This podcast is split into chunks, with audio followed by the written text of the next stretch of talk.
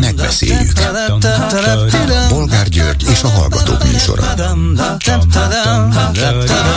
A műsor telefonszámai 061 387 84 52 és 061 387 84 53. Jó napot kívánok a Klubrádió mikrofonjánál, Bolgár György. Mai műsorunkban beszéljük meg, hogy háromnegyed év késéssel kiderült. Novák Katalin köztársasági elnök még a pápa látogatás alkalmából kegyelmet adott egy pedofil per egyik elítéltjének. A Bicskei gyerek otthon volt igazgató helyettesének, aki zsarolással kényszerítette az otthon több kiskorú lakóját, hogy vonják vissza vallomásukat a pedofil bűncselekményeket elkövető igazgató ellen. Az ellenzék az államfő lemondását követeli. A demokratikus koalíció ezen kívül a pápához fordult, és úgynevezett méltatlansági eljárást is kezdeményez az elnökkel szemben. Novák Katalin azonban mindeddig nem szólalt meg. Nehéz is lenne bármit mondania. Következő témánk, hogy az ötös számú Fidesz tagkönyv tulajdonosa egy hét bizonytalankodás után végre megtalálta az igazi hangját, és közölte, hogy Ungvári Krisztián történész az egyik leggátlástalanabb, legaljasabb, legocsmányabb gazember, aki, aki feltűnt az elmúlt években. Ungvári ugyanis Bajer Zsolt nagyapjáról feltárta, hogy nem csak nyilas volt, de a gettóban betanította a testüregmotozást, majd az 50-es években önként jelentkezett besúgónak az AVH-nál. Már kezdtünk értetlenkedni, hogy egy Fidesz bástya lelkileg megrendült. Szerencsére nem. Mit gondolnak aztán arról, hogy az ellenzék kezdeményezésére ugyan összehívták a magyar parlament ülését Svédország NATO csatlakozásának jóváhagyására, de a fideszes képviselők nem mentek el a kormány pedig, amely állítólag támogatja a svéd tagságot, egészen Sopron bánfalváig menekült, hogy háromnapos kihelyezett ülést tartson. Talán ott kitalálják végre, hogy mi legyen?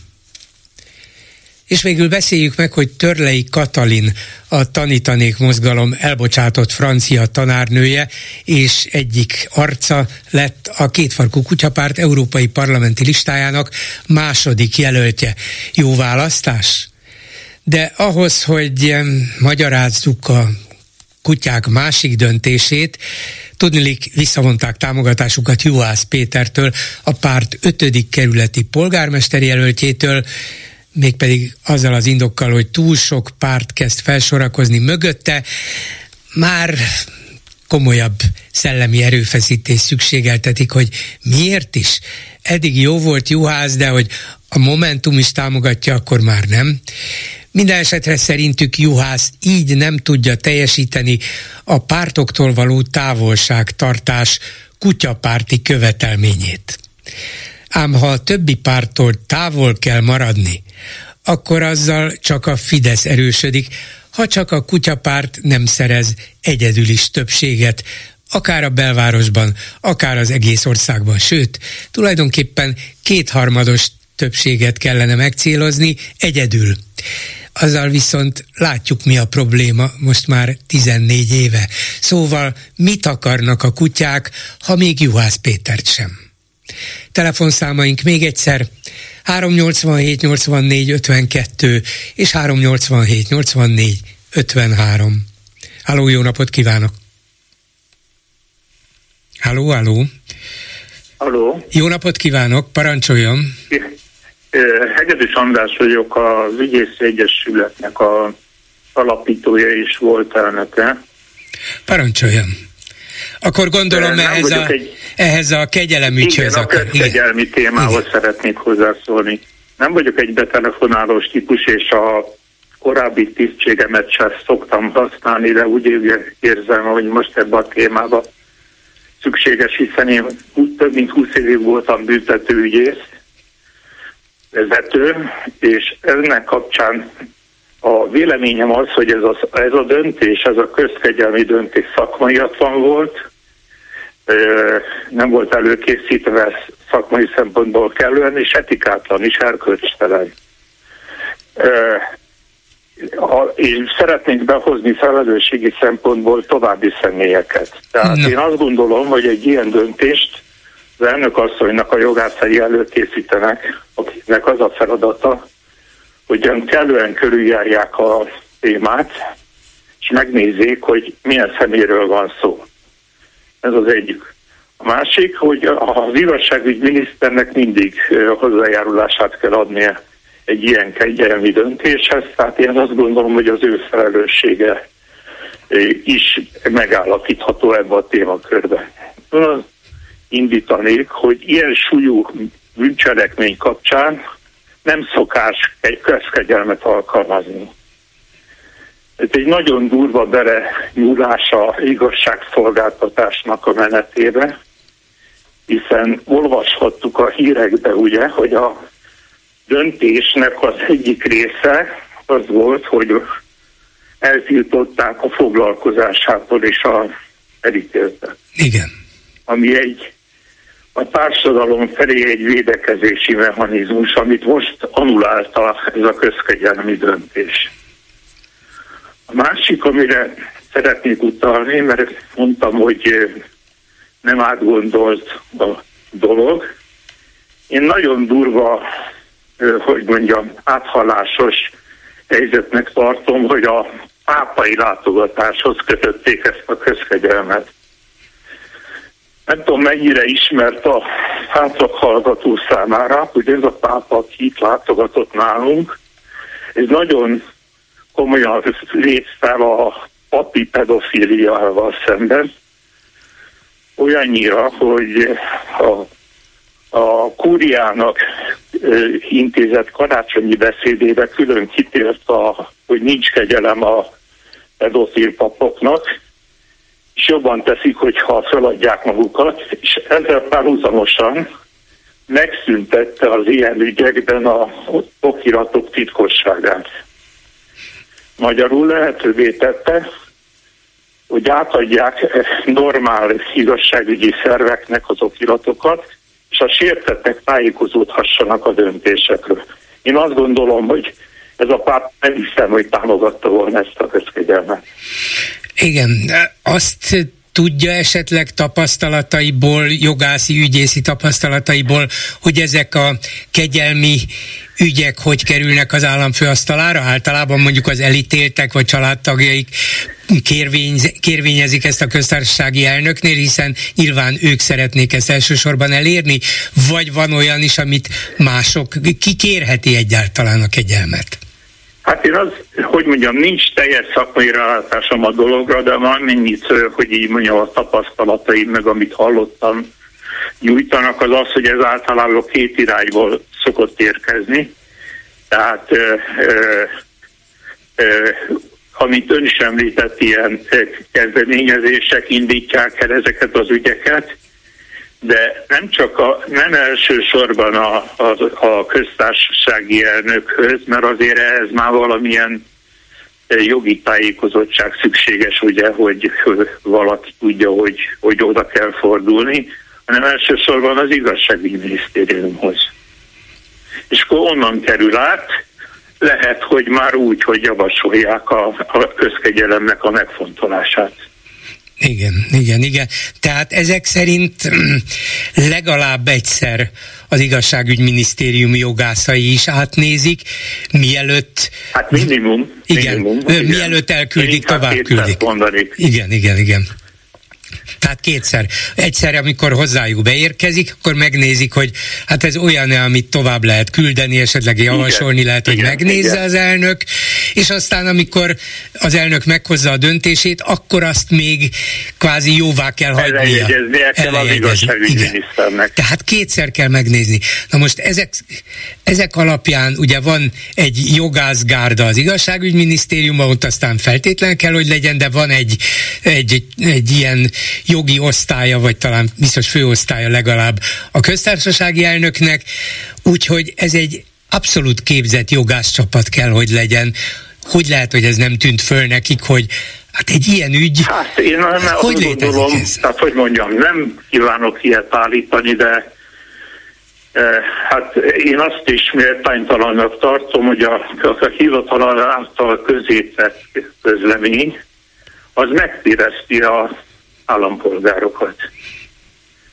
Mert azt írták, hogy a ö, hivatal, illetve a köztársasági elnök ilyen típusú bűncselekménnyel kapcsolatosan nem ad közkegyelmet. Most az ténylegesen így van, hogy kényszerítés miatt ítélték el a konkrét személyt, de a cselekménye, a tényállása, az pedofiliához kapcsolódik. Igen, egy pedofil bűncselekményt elkövetőt védelmezett, ráadásul törvénysértő hát nem módon. csak, hogy védelmez, hanem fedezte. Igen, fedezte, törvény, a, igen. És dupla, dupla megaláztatása sértetteknek, mert ugye erre még nem is tértünk ki, hogy ez a sértettekben mit vált ki. Hogy, hogy, a, hogy a, a sértettekkel kapcsolatban hamis ö, ö, okiratokat készítették, és azt akarta kényszeríteni, hogy írják alá, hogy nem történt meg a cselekmény, sőt 5000 forintot fizetett is. Uh, igen. Egy, lehet azt mondani? szakembertől, akinek ez a dolog, hogy védje a gyerekektől, ez egy nagyon durva bűncselekmény. Igen, igen, igen. Lehet azt mondani, de nem tudom, hogy jogilag megáll ezért kérdezem. Tartalmilag biztos, hogy így van, hogy ez a kegyelemmel szabadon bocsátott volt igazgató helyettes, lényegében tettes társa volt a pedofil bűncselekményt hát, elkövető igazgatónak? Hát igen, mert feleszem. Tehát, igen tehát az, arra is erőfeszítéseket tett, hogy ne érje útól az igazságszolgáltatás. Egyszerűen megmagyarázhatatlan ez a dolog. Nem, nem értem, nem értem, és ezért ragadtam telefont, nem szoktam egyébként betelefonálni, mert nem kívánok politikai dolgokba beleavatkozni, de szerintem ez részben politikai dolog. Igen, csak nem értem mögötte a politikát, mert ez politikailag most, hogy kirabbant, még a Fidesznek, meg a kormánynak is árt, meg a köztársasági jó, itt jön, a, itt jön a második rész, amire én már utaltam, hogy az előkészítő munkának a része, hogy kellően fel kell tárni azt, hogy ki az a személy, aki netán közkegyelemben részesül. Tehát ha ezt a munkát elvégezték volna normálisan, akkor szerintem ez a közkegyelem nem született volna meg. Hát bízunk benne, hogy valakik csak figyelmetlenek voltak, vagy, vagy hanyagok voltak, de ha még más is van, de mondjuk ebben az ügyben akkor sem megengedhető, ez sem. Vétkes, Én súlyos hanyagság. hogy ez nagyon komoly mélyütést vitt a közkegyelem intézményébe ez az ügy, és igazából megbocsáthatatlan. Tehát távlatilag sem megbocsátható. Köszönöm szépen, hogy betelefonált, és Köszönöm. elmondta. Minden jót, viszont hallásra. Viszhallás. A telefonnál pedig Gyöngyösi Márton, a Jobbik konzervatívok elnöke, európai parlamenti képviselője. Jó napot kívánok! Jó napot kívánok, üdvözlöm a hallgatókat is. Gondolom, már nem erről akarok önnel beszélni, de azért ehhez is volna egy-két szava vagy mondata, hiszen a mai rendkívüli parlamenti ülésen is az önök képviselői, vagy képviselője is elmondta magáét erről, meg a Jobbiknak is van álláspontja erről, és egészen megmagyarázhatatlan. Ez nem tudom, hogy jogilag, technikailag hogyan történhetett, de emberileg is, jogilag is, politikailag is teljesen elfogadhatatlan. Ekkora súlyos hibákat és botrányos, erkölcstelen hibákat egyszerre, politikailag elfogadhatatlan hibákat a Fidesz nem szokott elkövetni. Így minden egybe, ez, ez nagyon ritka. Hát ugye a kérdés az az, hogy számítottak-e arra, hogy ez kicivárogjon. Tehát ugye az, hogy Budaházi Györgynek kegyelmet adtak, ez, ez azért lett hír, mert Budaházi György neve ismert, meg meg van egy rajongó tábora, amelyik fehér lóval várt a, a, a a Váci börtön előtt, és ebből hír lett. Szerintem ne, ne zárjuk ki azt az eshetőséget, hogy a kormányzat ugye elbízva magát attól, hogy e, amúgy is minden média, meg minden hatalom, meg minden erőforrás a kezükben van, e, úgy gondolták, hogy egy ilyen típusú hír az így elsikkad itt a nagy e, hírdömpingben, meg nagy csinadrattában, amit itt ugye minden napjánkat kíséri, és szerintem simán úgy gondolhatták, hogy ez így belefér, ezt így senki nem fogja észrevenni. A, a számomra az igazi kérdés az az, hogy a, a, a tehát hogy, hogy mi lehet a háttérben, tehát ki lehet K. Endre, aki, akinek Novák Katalin ugye kegyelmet ad. Mert hogy mert hogy nagyon sok ember van, aki, aki, aki szerintem úgy szóba jöhet egy ilyen kegyelmi, kegyelemosztásnál. Egészen biztos vagyok benne, hogy mint ahogy a Fidesznél semmi sem véletlen, ez sem az.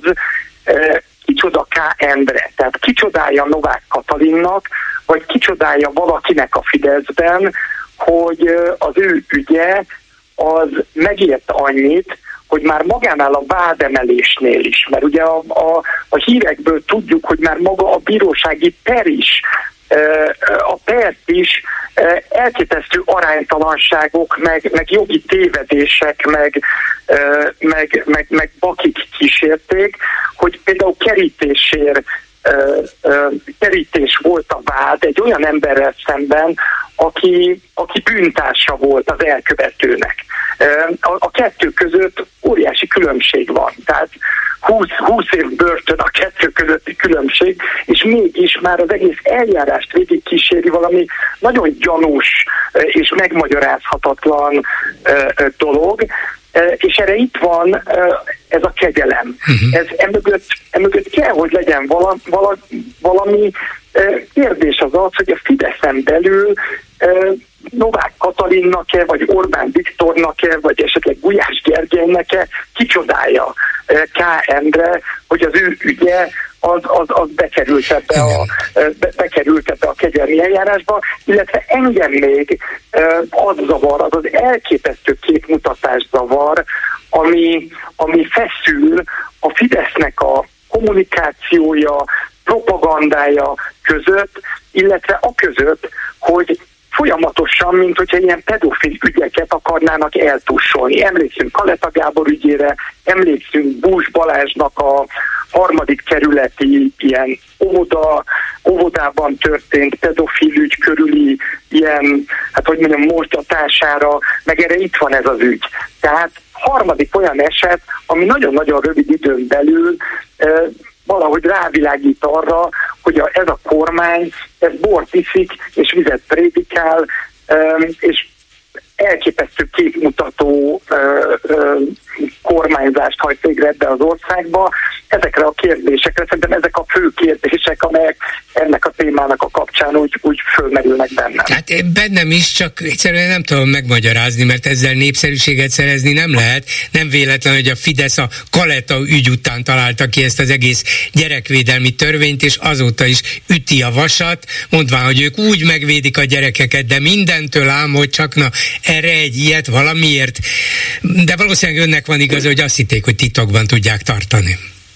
Én ezt, én ezt sejtem, de, de ezután meg ugye az a kérdés, hogy tényleg kicsoda ez az ember, és milyen szálak kötik őt a Fideszen belül valakikhez, aminek révén elnöki kegyelemben részesül. Tehát erre kell, hogy magyarázat legyen, mint ahogy a budaházi ügy sem a véletlen műve, tehát ezek mind-mind politikailag megfontolt, vagy pedig hát ott, ott belül erre kell, hogy magyarázat legyen, hogy miért pont K. Endre volt az, aki, aki, aki, aki kegyelemben részesült. Kell, hogy legyen igen. valamilyen védence a, hatalom, a hatalomban, máskülönben ilyenre nem kerülhetne igen, sor. Igen.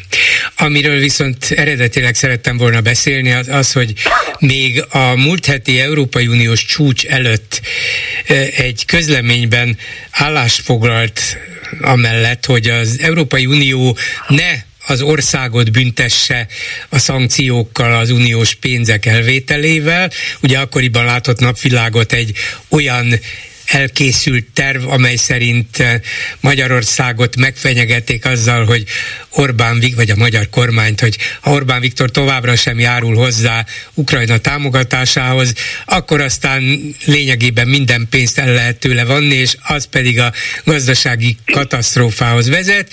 Ön pedig azt az egyszerű alternatívát javasolta az unió vezetőinek, hogy ne az országot büntessék, hanem az Orbán kormányt, Orbán Viktort és a, és a rendszer oligarcháit, tehát zárolják az oligarchák nyugati bankszámláit, tiltsák ki a cégeiket az unió piacáról, korlátozzák őket a szabad mozgásban, mert ez sokkal fájóbb lehet Orbán Viktornak és társainak, mint az, hogy úgy állítja be az, az uniós támogatások felfüggesztését, mint az ország a magyarok elleni támadást. Meg lehet ezt csinálni, amit ön javasol? Lehetséges? Ez erre vannak uniós jogszabályok és lehetőségek? Abszolút, és uh, ugye nem véletlenül vetettem ezt föl, uh, nem csak közleményt írtam róla, meg, meg kommunikáltam ezzel kapcsolatban, hanem itt uh, pár héttel ezelőtt a januári Strasburgi plenáris ülésen ugye volt egy Magyarországot elítélő határozat, aminek a vitájában mondtam el ezt, amit, amit most szerkesztő úr elmondott, és, nagy, és félreértés ne essék, azok a megállapítások, amelyek ebben a határozatban voltak, úgy, mint az összes többi Magyarországgal kapcsolatos uniós megállapítás, az megáll a lábán. Tehát én nem vitatkozom ezekkel a megállapításokkal, ezek, ezeknek a határozatoknak a szövegével. Én azzal vitatkozom, hogy mennyire, mennyire hatékony az Orbán rendszerrel szemben ez a fajta hozzáállás.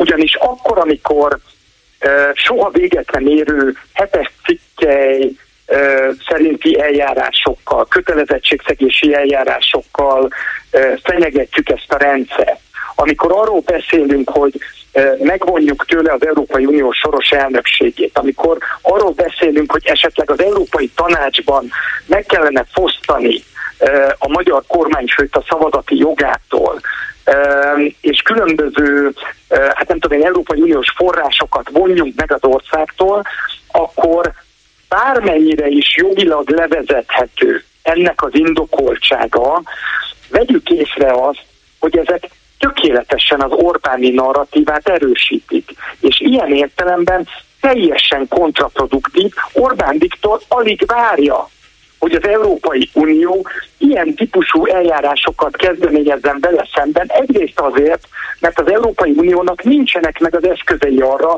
hogy ezeket a szankciókat végigvigye nem lehet egy országtól a soros elnökséget elvenni, ugyanis az a Lisszaboni szerződésben eh, garantált minden egyes ország eh, számára. Ugyanígy az Európai Uniós források vonatkozásában a szavazati jog a tanácsban, ezeket mind-mind nagyon magas szintű szabályok rögzítik.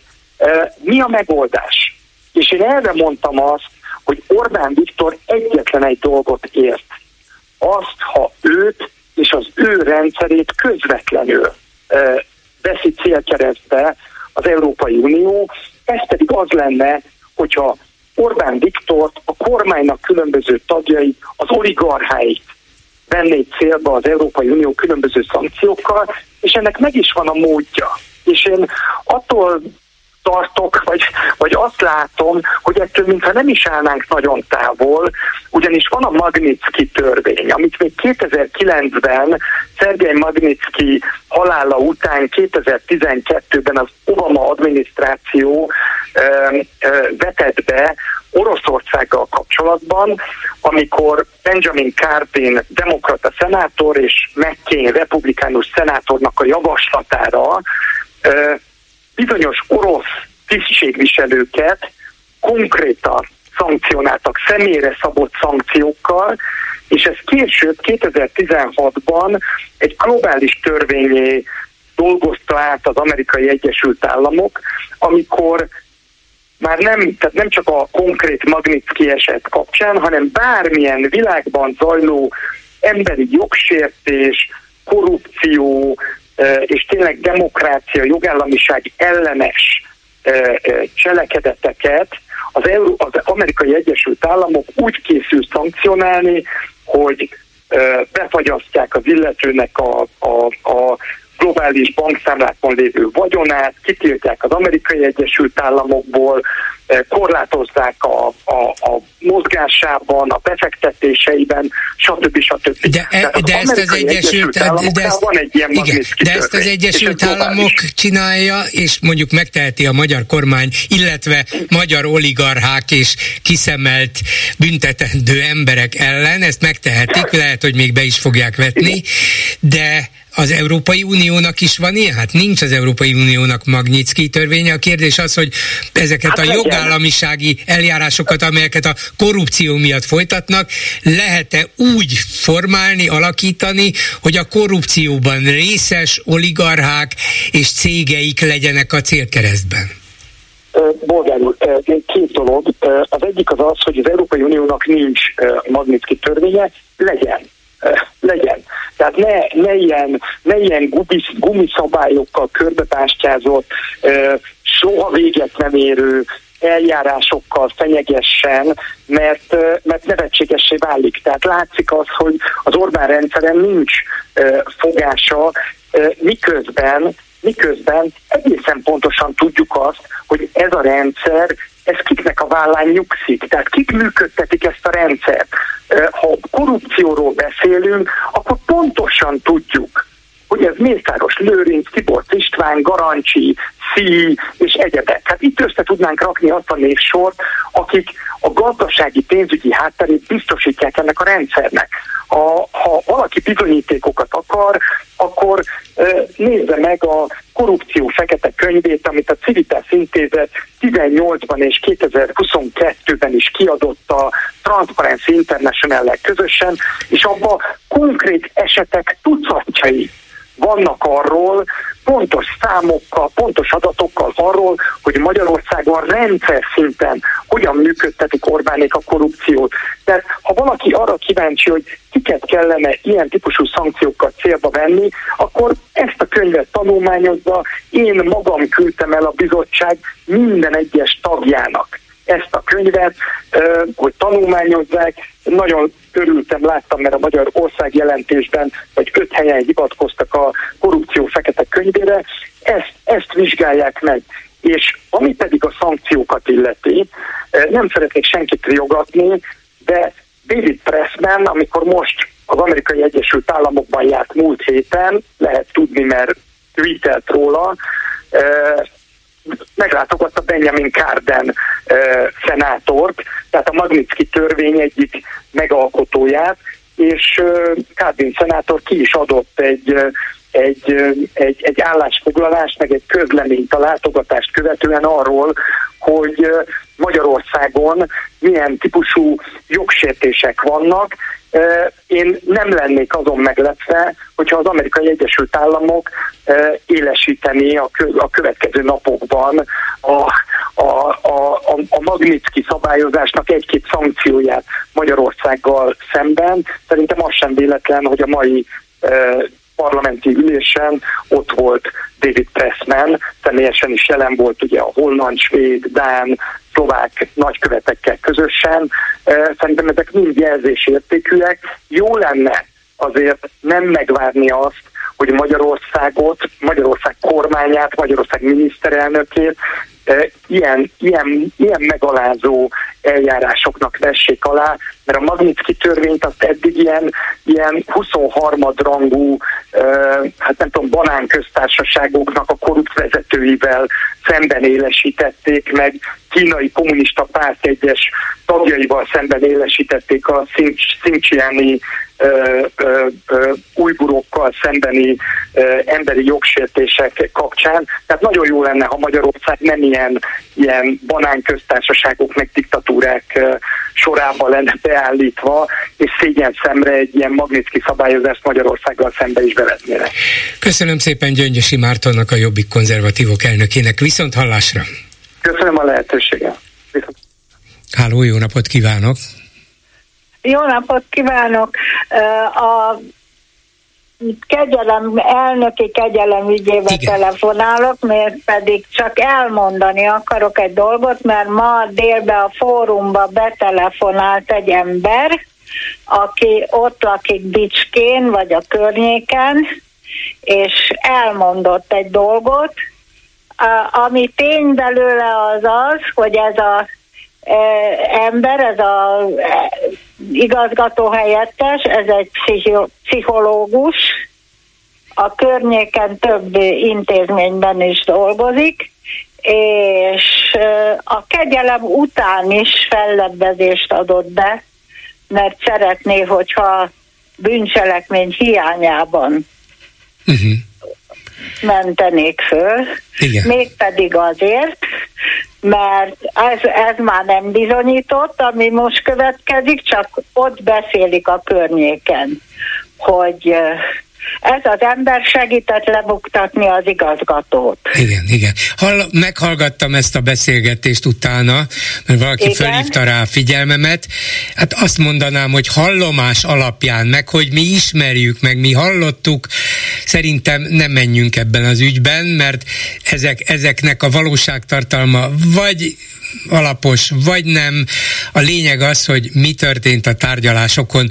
Ha ott azokat azt állapították meg, hogy, hogy ez az ember buktatta le a főnökét, akkor hogy jön ehhez, hogy jön ezzel kapcsolatban az, hogy egyébként pedig a, az áldozatokkal iratott alá olyan nyilatkozatokat, hogy hát nem is bántott nem engem. ő iratta de, alá. De ezekről bír, bírósági ítéletek vannak, jogerős bírósági ítéletek. Az, Igen. hogy kik, kik miket mond mondanak róla, hát ne haragudjon, a világ nem ön, és nem is az, aki betelefonál délben, de az, hogy miket mondanak esetleg ismerősei, vagy akik csak felületesen ismerik, vagy akik azt hallották róla, hogy jó ember, rendes ember, ez nem jelent semmit, ez egy súlyos ügy volt, és ott a bírósági tárgyalásokon végignézték, hogy az illető mit csinált, mit nem csinált, és ennek alapján ítélték el.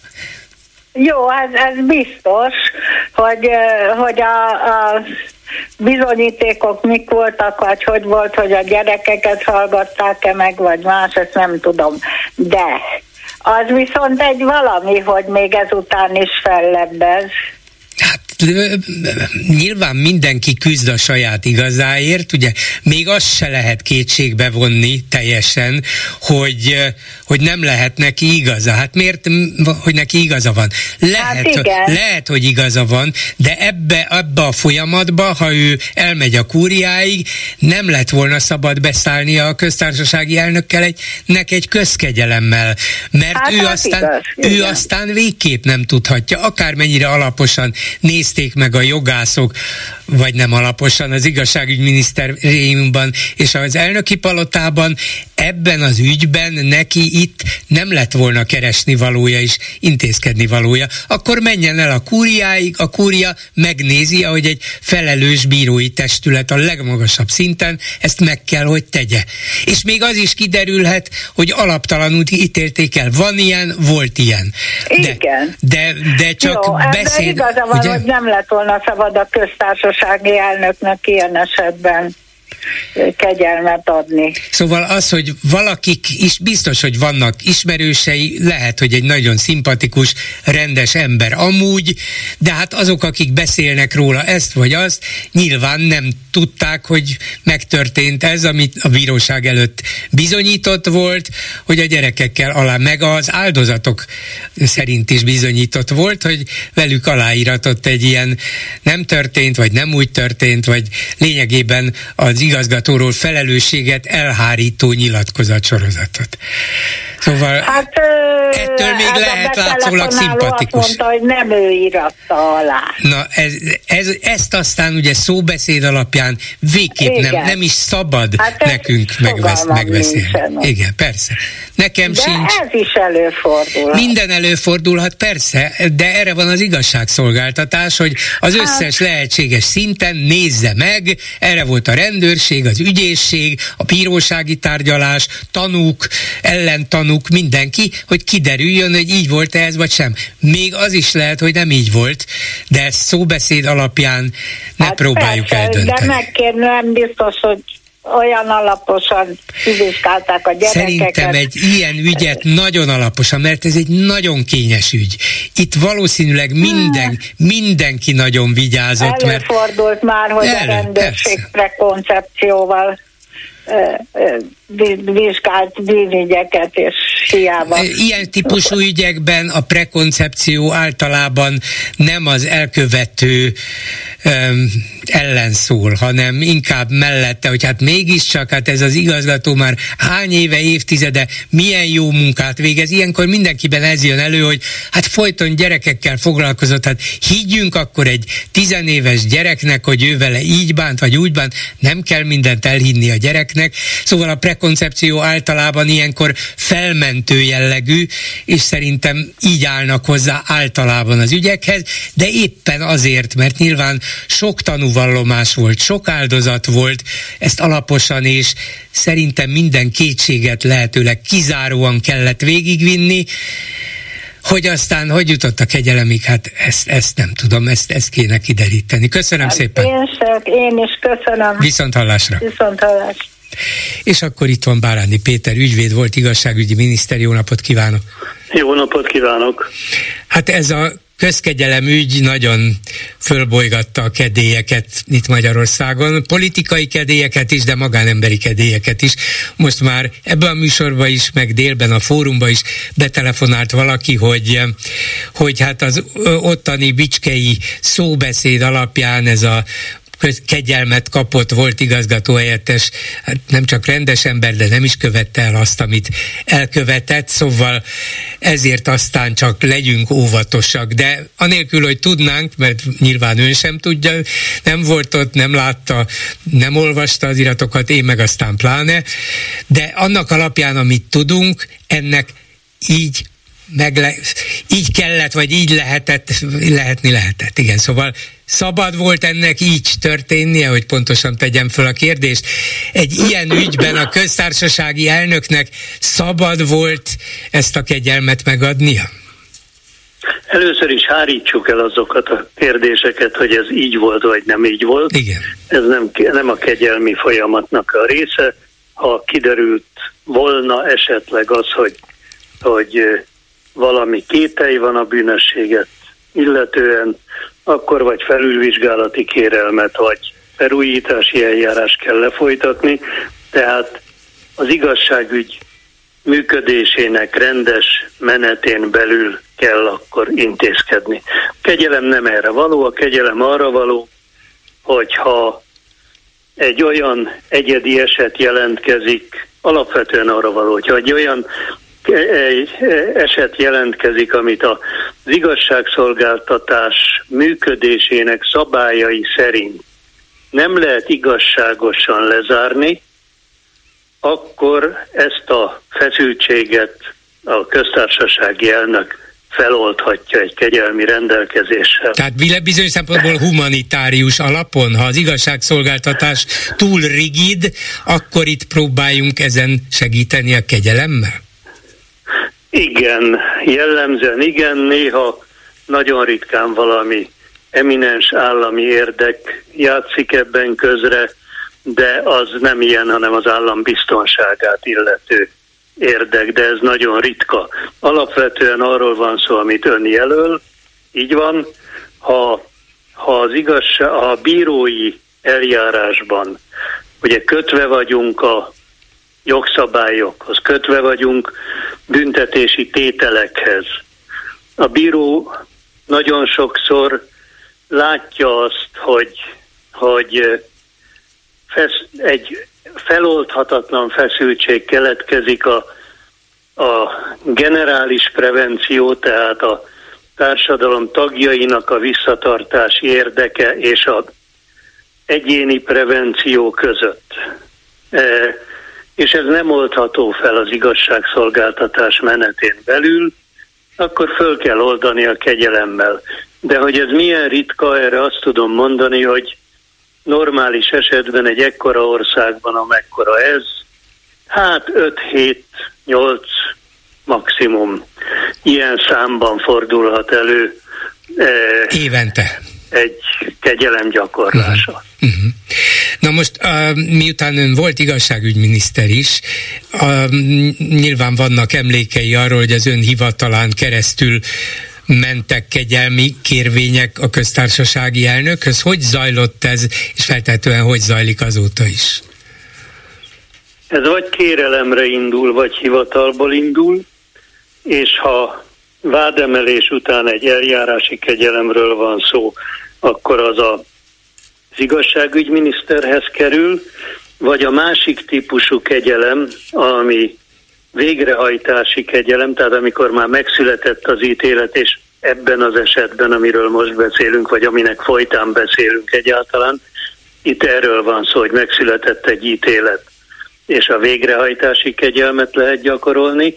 Ezekben az esetekben a, az iratok fölérkeznek a bíróságtól az igazságügyminisztériumba, ott van egy kegyelmi főosztály, aki megvizsgálja ezeket az iratokat, hogy megfelelő e, adatokat beszerzette a bíróság, és ezt követően, ha ebben hiány van, akkor az igazságügyi miniszter még beszerezhet a jogszabályban megjelölt szervektől adatokat, amelyek az illető viselkedésére, környezetére, e, e, egyáltalán az életére vonatkoznak, tehát olyan iratokat, amelyek a kegyelmi döntést megalapozhatják.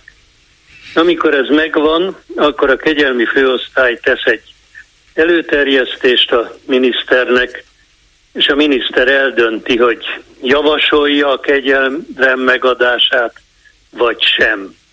Akár javasolja, akár nem, föl kell terjesztenie a e, köztársasági elnökhöz azért, mert ha nem így tenne, akkor megfosztaná a köztársasági elnököt, hogy diszkrecionális jogkörében eldöntse a kérdést. De ha a köztársasági elnök eldöntötte ezek után, akkor még visszakerül az igazságügyminiszterhez, hogy ő is ellenjegyezze? Az elnök döntése után visszakerül a miniszterhez. Ez azért van így, és nagyon szépen kirajzolódik ebben a most vitatott ügyben, hogy mi a jelentősége ennek, mert az elnököt a politikai felelősségtől megkímélendő, a miniszter az, aki ellenjegyzi ezt a döntést. Ha nincs ellenjegyzés, tehát ha akár az elnök kegyelmet adott, eh, akkor is a miniszter, ha nem ellenjegyzi ezt a döntést, akkor a kegyelmi eljárás befejeződik, az érdekelt kegyelmet nem kap mondjuk ebben a mostani ügyben tételezzük fel, ezt sem tudom, hogy így van-e, de hogy az elítélt fordult kegyelmi kérvényel nyilván a köztársasági elnökhöz oda érkezik, ez vagy a minisztériumhoz érkezik? Formailag. Ez stádiumtól függ. Uh-huh. Itt, hogyha vég, ha már végrehajtás zajlik, akkor, akkor a BV intézet csatornáit is uh-huh. igénybe véve kerül az igazságügy miniszterhez, és az igazságügy miniszter kezdi el ezt a igen, procedúrát, igen, igen, amit, igen. Akkor... amit az előbb vázoltam. Tehát ebből kirajzolódik az, hogy minden ilyen kegyelmi kérvénynél, hogy miről van szó, hogy méltó-e a kegyelemre az illető, ezt a kérdést, ezt a, ennek az adatait a miniszter és a köztársasági elnök köteles nagyon alaposan igen, ismerni. Igen, igen. De mondjuk feltételezem egy ilyen ügynek a, az periratai, ezek több ezer oldalt is kitehetnek, ugye? Nem vagyok naív, vagy... Persze, ugye? vannak ilyen irat, Tehát ilyen ezek, ezek után egy ilyen ráadásul kényes és politikailag is kényes pedofil ügyben az igazságügyi minisztérium kegyelmi főosztálya feltételezem, hogy nem egy-két óra alatt dönt, hanem ezt akár hetekig vizsgálják ott, a, vizsgálja ott egy kijelölt jogász, hogy nézzük meg, hogy ennek az elítéltnek tényleg bármilyen indoka, alapos indoka van-e a kegyelemre, ugye? És ez, ez nem egy egyik pillanatról a másikra eldöntendő és eldönthető kérdés. Um, ezeket az oldal ezreket nem kell ilyenkor megismerni, az ítéletet kell, mert az ítélet uh-huh. az egy önmagában lévő igazság. E, az e, beszélgetésünk elején mondtam, hogy ha ezzel szemben, vagy ezzel kapcsolatban merül föl valami kételj, akkor ott nem a kegyelem gyakorlás a megoldás. Tehát itt az ítéletet, mint igaz valamit kell elfogadni, és a kegyelmi főosztály, és mindenki, aki utána jön, az is ezt igazként kezeli. A kegyelem vagy egy az ítélet során figyelembe nem vehető, mert később következett be mondjuk egy betegség.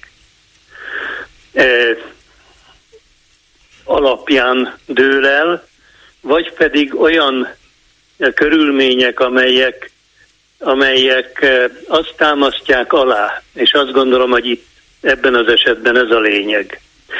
Azt támasztják alá, hogy a társadalom igazságérzete az nem képes egy egyébként jogszerűen meghozott ítélettel azonosulni.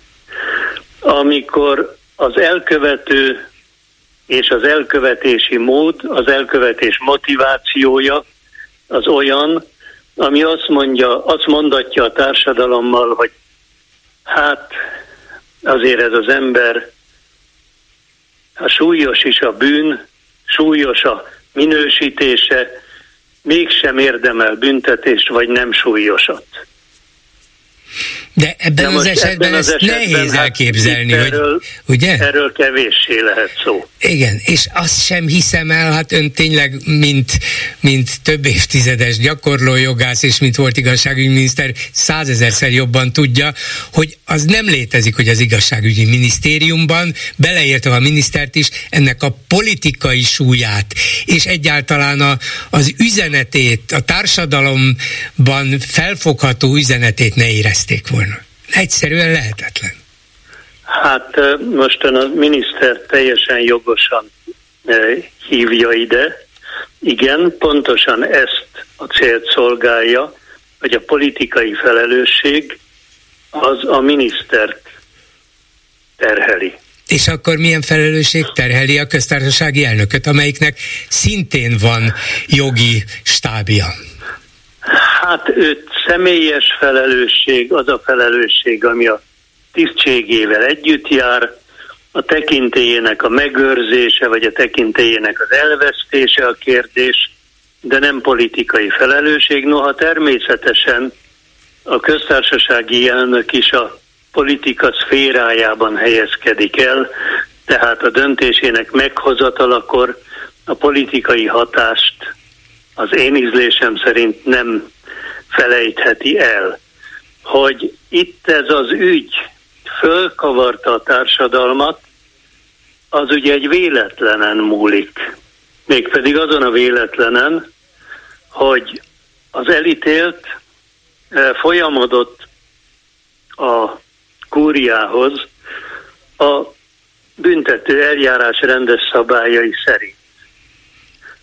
A kúria meg is hozta a döntését, és a döntésében e, megjelenik az, hogy én ugyan eldöntöttem, de közben az elítélt kegyelmet kapott.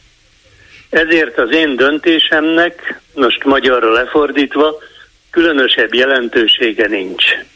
Na most ez a döntés, ez a bírói döntés egyrészt elkerül a sértettekhez, természetesen a elítélthez, annak a védőjéhez, és anonimizált módon megjelenik a nyilvánosság előtt is, de hát ezt az ügyet hiába anonimizálják, ez felismerhető könnyen. Igen, igen. Szóval ez, ez egy véle, véletlen volt, hogy egyáltalán kiderült. Tehát abszolút igen. véletlen, a kegyelmi döntések nem kerülnek nyilvánosságra, tehát aki ezt meghozta, aki ezt elősegítette, méltán bízhatott abban, hogy ez a szürke homályban. Igen, és, és a megkegyelmezett elítélt nem fogja a mellét verni, hogy engem kegyelemmel szabadon engedtek. Egy dolgot engedjen meg még, hogy tudnilik,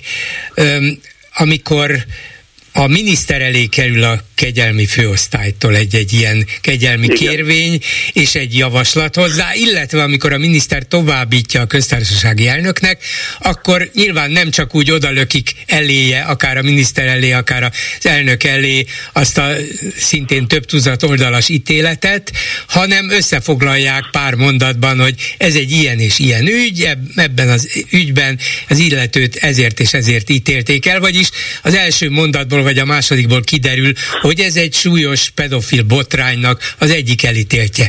Tehát tudni lehetett az első pillanatban valaki ránéz, miniszterként vagy elnökként, hogy milyen ügyben is hozza meg a döntést.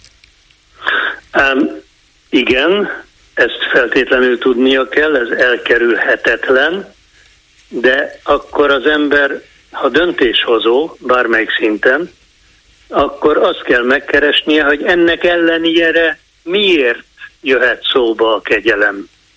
Én ebben az ügyben, hát távoli nézőként nem látok ilyen körülményt, ami a kegyelmet az ügy súlyossága ellenére eh, megalapozná.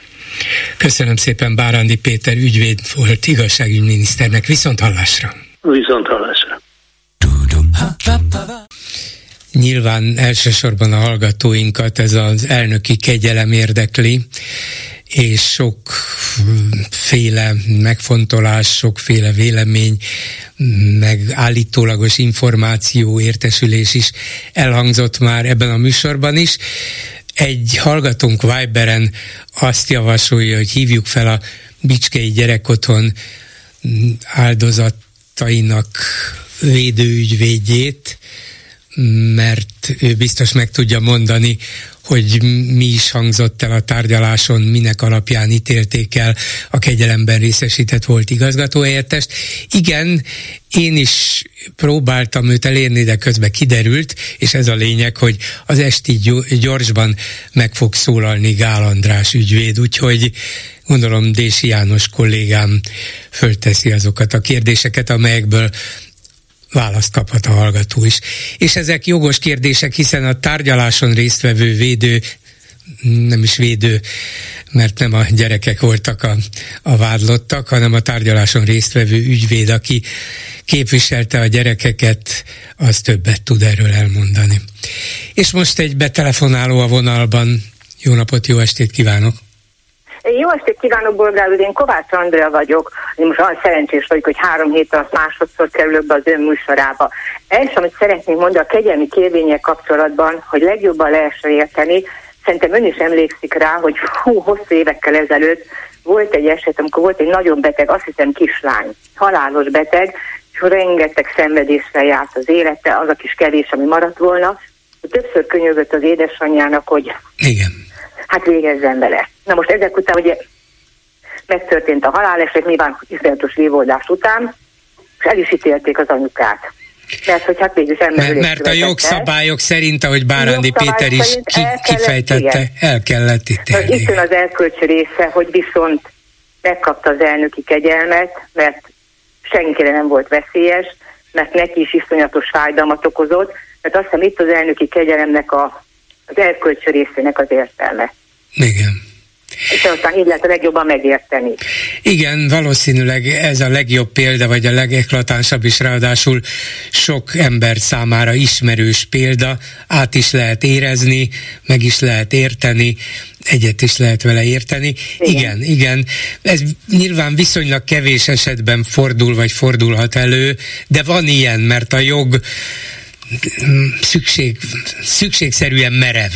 Ugye nem igen, tud mind... hát másfél nem lehet, igen, ugye, mert igen. nem lehet egyes emberre rászabni, tehát nyilván vagy általános szabályozás, de hát ezt az számot említette Bárándi úr is, ugye, hogy ez 7-8 lehet. Igen, e- egy évben, egy évben, így van, igen. Igen, igen, igen. A másik, amit szeretnék mondani, hát a Fidesz nevezzük csak egyszerűen pártnak, mert valahogy körülöttük derülnek ki a pedofil ügyek, annyira nagypapi a besugó apuka, meg a pártitkár apuka, úgyhogy én azon festpártnak nevezem.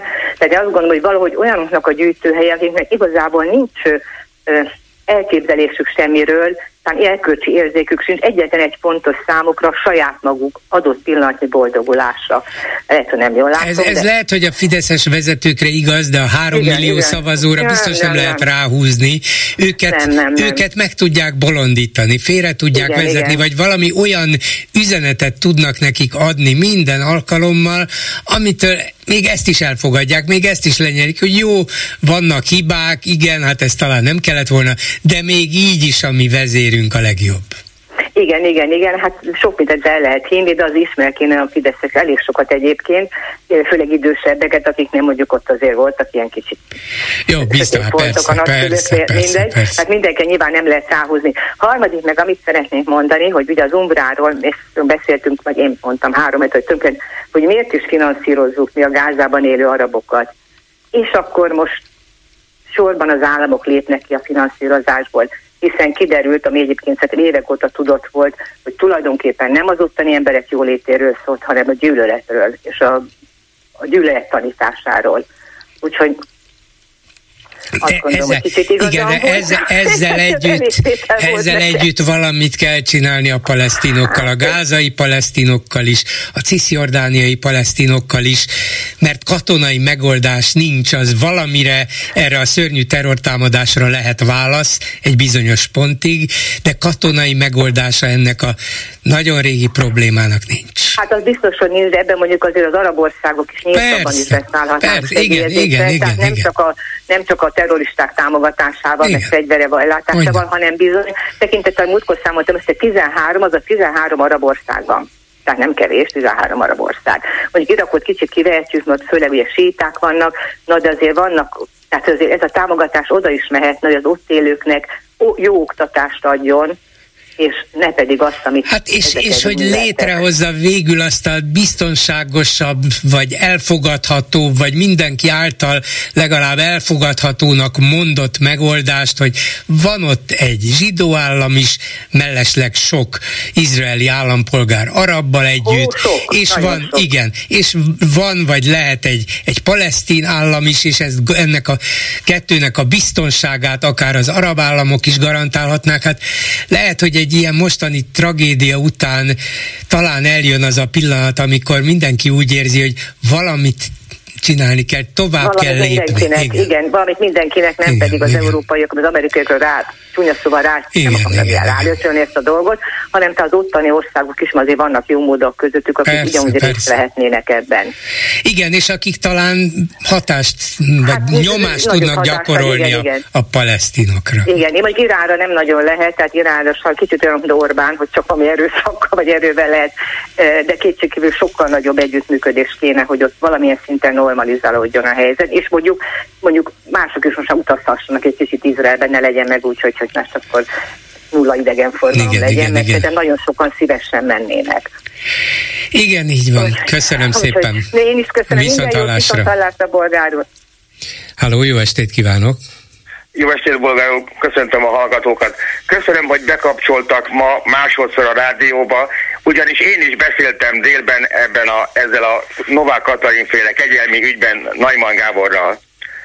És én is pálcát törtem az illető felett, mint sok olyan hallgató, aki telefonált szintén. És aztán jött ez az úr, nem tudom, ön hallgatta ezt a műsort? Nem csak utól, utólag hallgattam meg ezt, mert valaki fölhívta rá a figyelmemet. Igen. Igen, igen, én, én a rádióba telefonáltam, hogy mindenképpen kérjenek önnel ez ügyben, a hölgy megígérte, hogy fölhívja önt, vagy nem tudom, hogy honnan... Ne, nem ő hívott föl, egy másik hallgató, de ez Jó, most mindegy. Igen, mindegy, jó. Tehát, és akkor ez az úr elmondta, ha jól értelmeztem az ő betelefonását, de akkor ön is hallgatta, tehát, hogy pont fordítva történt ez a dolog, ezzel a kegyelmi ügyel megkapott emberrel, hogy ő nem rábeszélte, hanem inkább pszichológus foglalkozása miatt inkább a gyerekeket arra bíztatta, igen, igen, hogy csak azért, azért is nem mennék ebbe bele, mert se ön nem volt ott a tárgyaláson, se igen, az, aki igen. betelefonált nem volt ott a tárgyaláson, se azok nem voltak ott a tárgyaláson, akikre hivatkozott,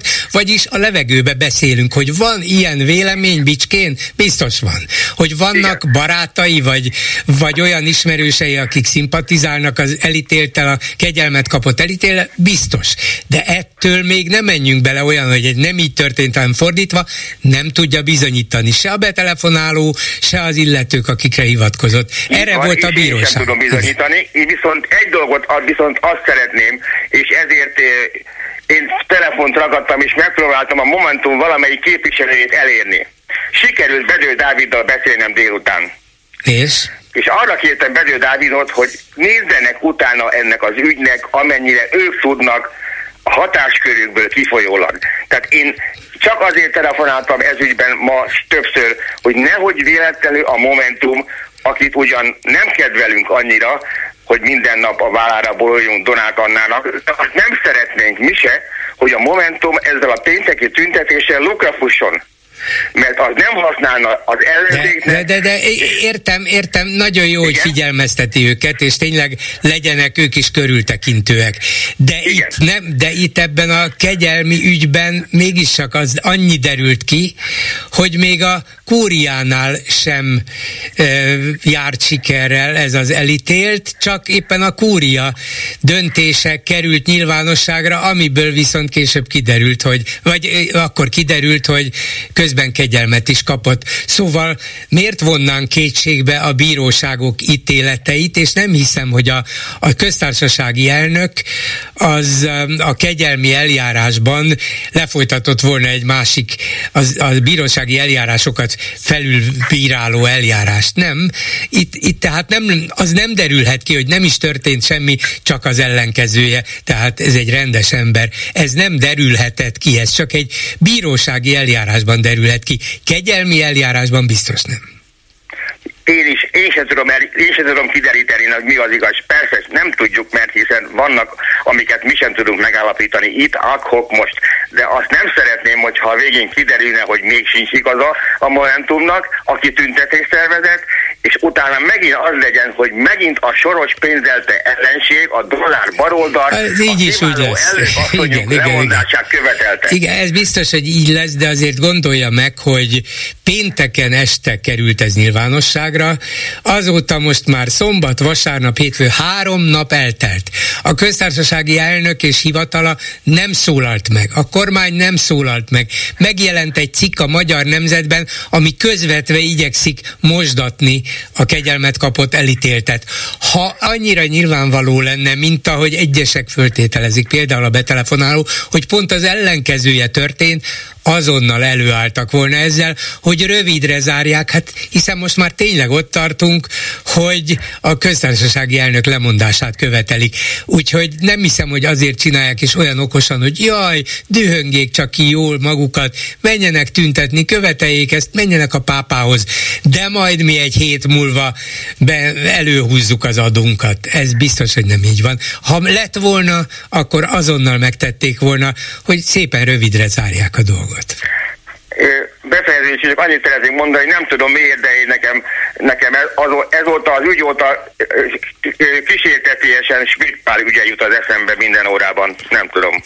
Hát az, hogy jön, hogy jön ide Schmidt-Pál, ne, ne, ne hozzuk őt összefüggésbe, ilyen ügyekkel. Nem, nem, nem, csak az ügy, az ügy, amiért ő is lemondott hogy védjük, ja, hogy védjük. Aha, aha, ja, igen, aztán, na látja, igen. De, igen, tehát nem, Isten őriz, jaj, dehogy is rosszra De azért az nem, érdekes, nem, nem. érdekes, amit Bárán Péter mondott, hogy ebben az ügyben a politikai felelősség az tulajdonképpen nem a kegyelmet meghozó, tehát a kegyelmi döntést meghozó köztársasági elnöki, hanem az igazságügyminiszteré, akitől vagy akin keresztül egyrészt fölkerül az ügy az elnökhöz, és akihez vissza is kerül ellenjegyzésre. Tehát neki tulajdonképpen két alkalma is lett volna közbeszólni, nem tette, ez nem azt jelenti, hogy az államfőnek nincs felelőssége, mert neki is föltűnhetett mindaz, ami mindenki másnak, az átlagembernek is.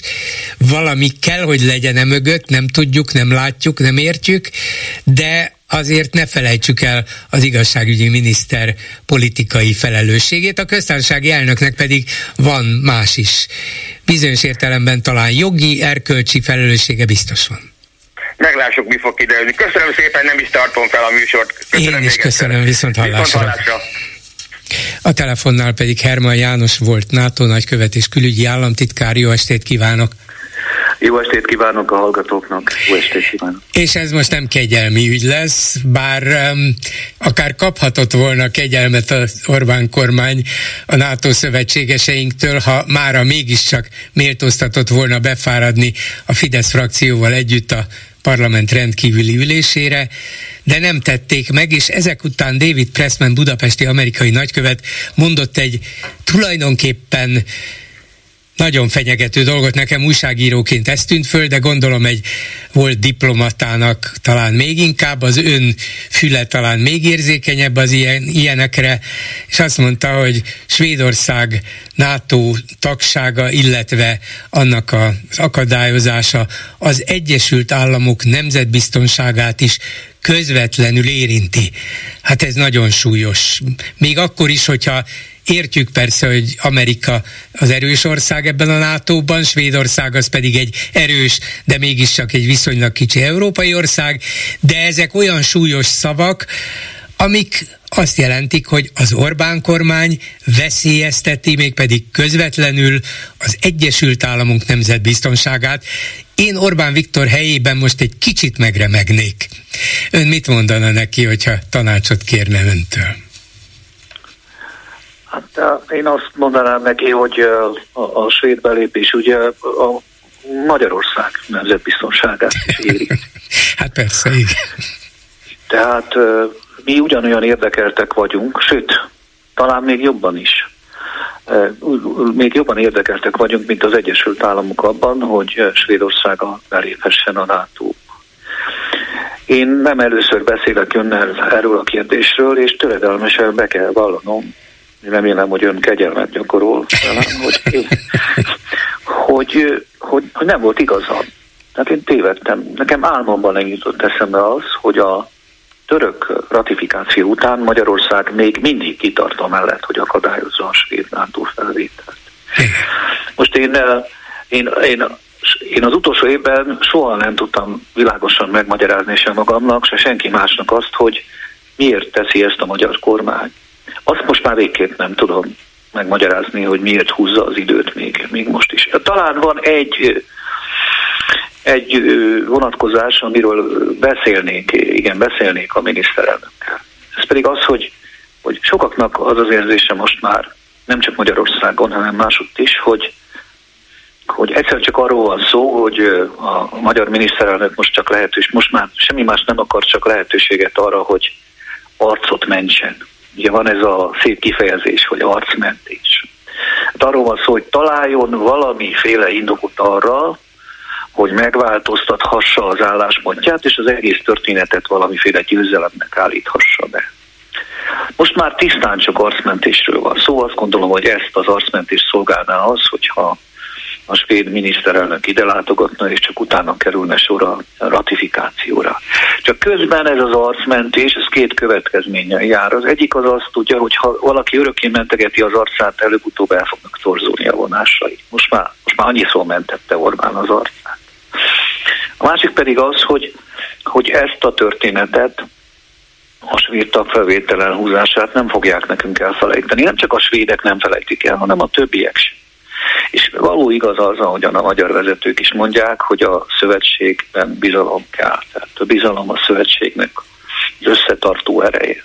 De kérdem én, hogy, hogy milyen bizalom lesz majd a napi együttműködésben Svédország és Magyarország, illetve mondjuk az Egyesült Államok és Magyarország között ezen történet után. Szóval sok minden lesz majd, amit helyre kell hozni, az épület kicsit megrodjan, tatarozni kell majd, és hát én nem vagyok biztos abban, hogy, hogy megvan a kellő politikai szándék Magyarországon arra, hogy, hogy tatarozzuk ezt az épületet. Ez az egész történet olyan, mintha csak egy eleme egy epizódja egy szélesebb történetnek, ami látszik az EU kapcsolatainkban is.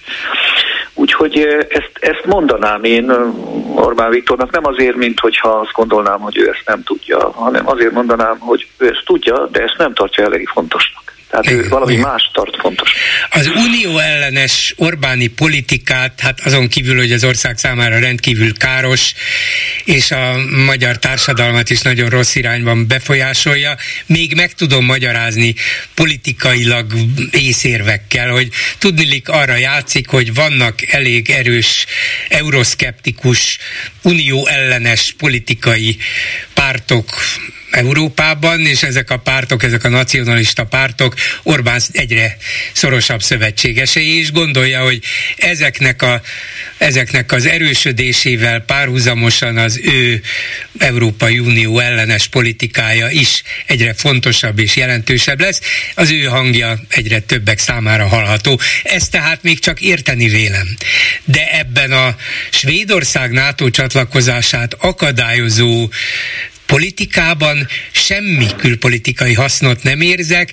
Még egy apró példa, nem csak itt az amerikai nagykövetnek ez a szerintem fenyegető nyilatkozata, hanem az, hogy a ülésre elment a budapesti szlovák nagykövet is, vagyis jelen pillanatban az egyetlen valamennyire Orbánnal szimpatizáló kormánynak a nagykövete, és nyilván nem azért, hogy tapsoljon, hogy nincsenek ott a fideszesek, hanem ő is kvázi demonstrálta, hogy mindannyiunk érdeke volna Svédország csatlakozásának jóváhagyása. Szóval teljesen egyedül maradt.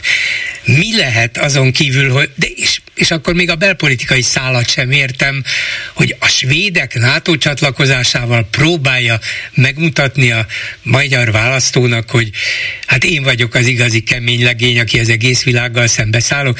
Megkérdezi a Fidesz szavazó, de a svédekkel miért akarunk szembeszállni? Ért valamit ebből? Én semmit. Hát ugye a, a, a a, a, a vezető motivuma a kormány retorikának az, hogy a svédek csúnyákat mondtak rá. Igen. és, és, és nekünk ugye meg kell a becsületünket védenünk, mi egy ezer éves állam vagyunk, velünk nem lehet így beszélni, és ezt a, ezt a szöveget, ezt azért sokan értik, és az az igazság, hogy sokan gondolhatják úgy, hogy igenis, akkor álljunk ki magunk mellett. Csak hát itt nem erről van szó, hogy minket sértegetnek. Itt arról van szó, hogy e, az európai országok között e, igenis e, van egy vita, egy sor kérdésről, és vannak vélemények. Egyébként a legtöbb ország ezt nem fogalmazza meg olyan turván, mint a magyarok, mondjuk evidensen a, a magyar külügyminiszter. Mindegy, itt, itt most valami olyasmi alakult ki, hogy a, én azt, azt gondolom, nem is tudom, hogyan lehetne ezt valami képpel illusztrálni, hogy minthogyha mi, mi, mi egy, ilyen, egy ilyen mocsárba be, bementünk volna, nagyon mélyen már a, a magyar külpolitika, amikor azt mondta, hogy én már pedig nem engedem a svédeket ide. És most, most valahogy vissza kéne jönnünk, de, de úgy nem jut, akarunk visszajönni, hogy most mi megfordulunk, hanem mint hogyha azt mondanánk a többieknek, hogy, hogy gyertek ide, mondjátok meg, hogy egyenesen, hogy nekem volt igazam, hogy itt vagyok a mocsárba, gyertek utánam, és akkor majd együtt menjünk ki. Most erre már nem hajlandó senki. Azt látom én a norvégiai tartózkodásom okán egy kicsikét tudok olvasni svédül. És azt látom, hogy Svédországban, a sajtóban valódi vita folyik arról, hogy most mit csináljon a miniszterelnök. Itt az egyik oldalon most már a svédekben is felhorgatt a düh. Hát, hogy mi ez? Mi, mi a bajuk a magyaroknak velünk? A másik oldalon meg azt mondja, nem, nem kevés véleményformáló Svédországban, hogy hát ha azon múlik, hogy a miniszterelnök most oda menjen, hát akkor menjen oda. Végül is mit, mit számít az? Üres szavak, akkor, és akkor boldog lesz tőle Orbán. És megoldódik. Igen, igen. Tudja, ez az okos enged szamár igen, igen. És ez nekem, el, most ez nekem újra azt mutatja, hogy, hogy ő nekik valójában bármit is mondanak amúgy Magyarországról, fogalmuk nincs arról, hogy itt mi folyik mert hogy nyilvánvaló a mi számunkra, az én számomra biztosan, hogy nagyon nagy hiba lenne a svéd miniszterelnök részéről, ha ebben a helyzetben ide jön. Tudja, a, a, a, nem azért, mert mi csúnyán beszélünk Svédországról, hát beszélünk, beszélünk, hanem, hanem azért, mert Svédország teljesítette a tagsági feltételeket, nem kell kanasszát járni a svéd miniszterelnöknek egyetlen egy tagállamban sem, és ez főleg nem NATO tagállamban sem, és ez főleg nem Magyarországon. Tudja, az egész dolog nagyon nehezen megmagyarázható, és én azt érzem újabban, hogy mi hibát követünk el, amikor megpróbáljuk egyes, az egyes magyar külpolitikai lépéseket megmagyarázni.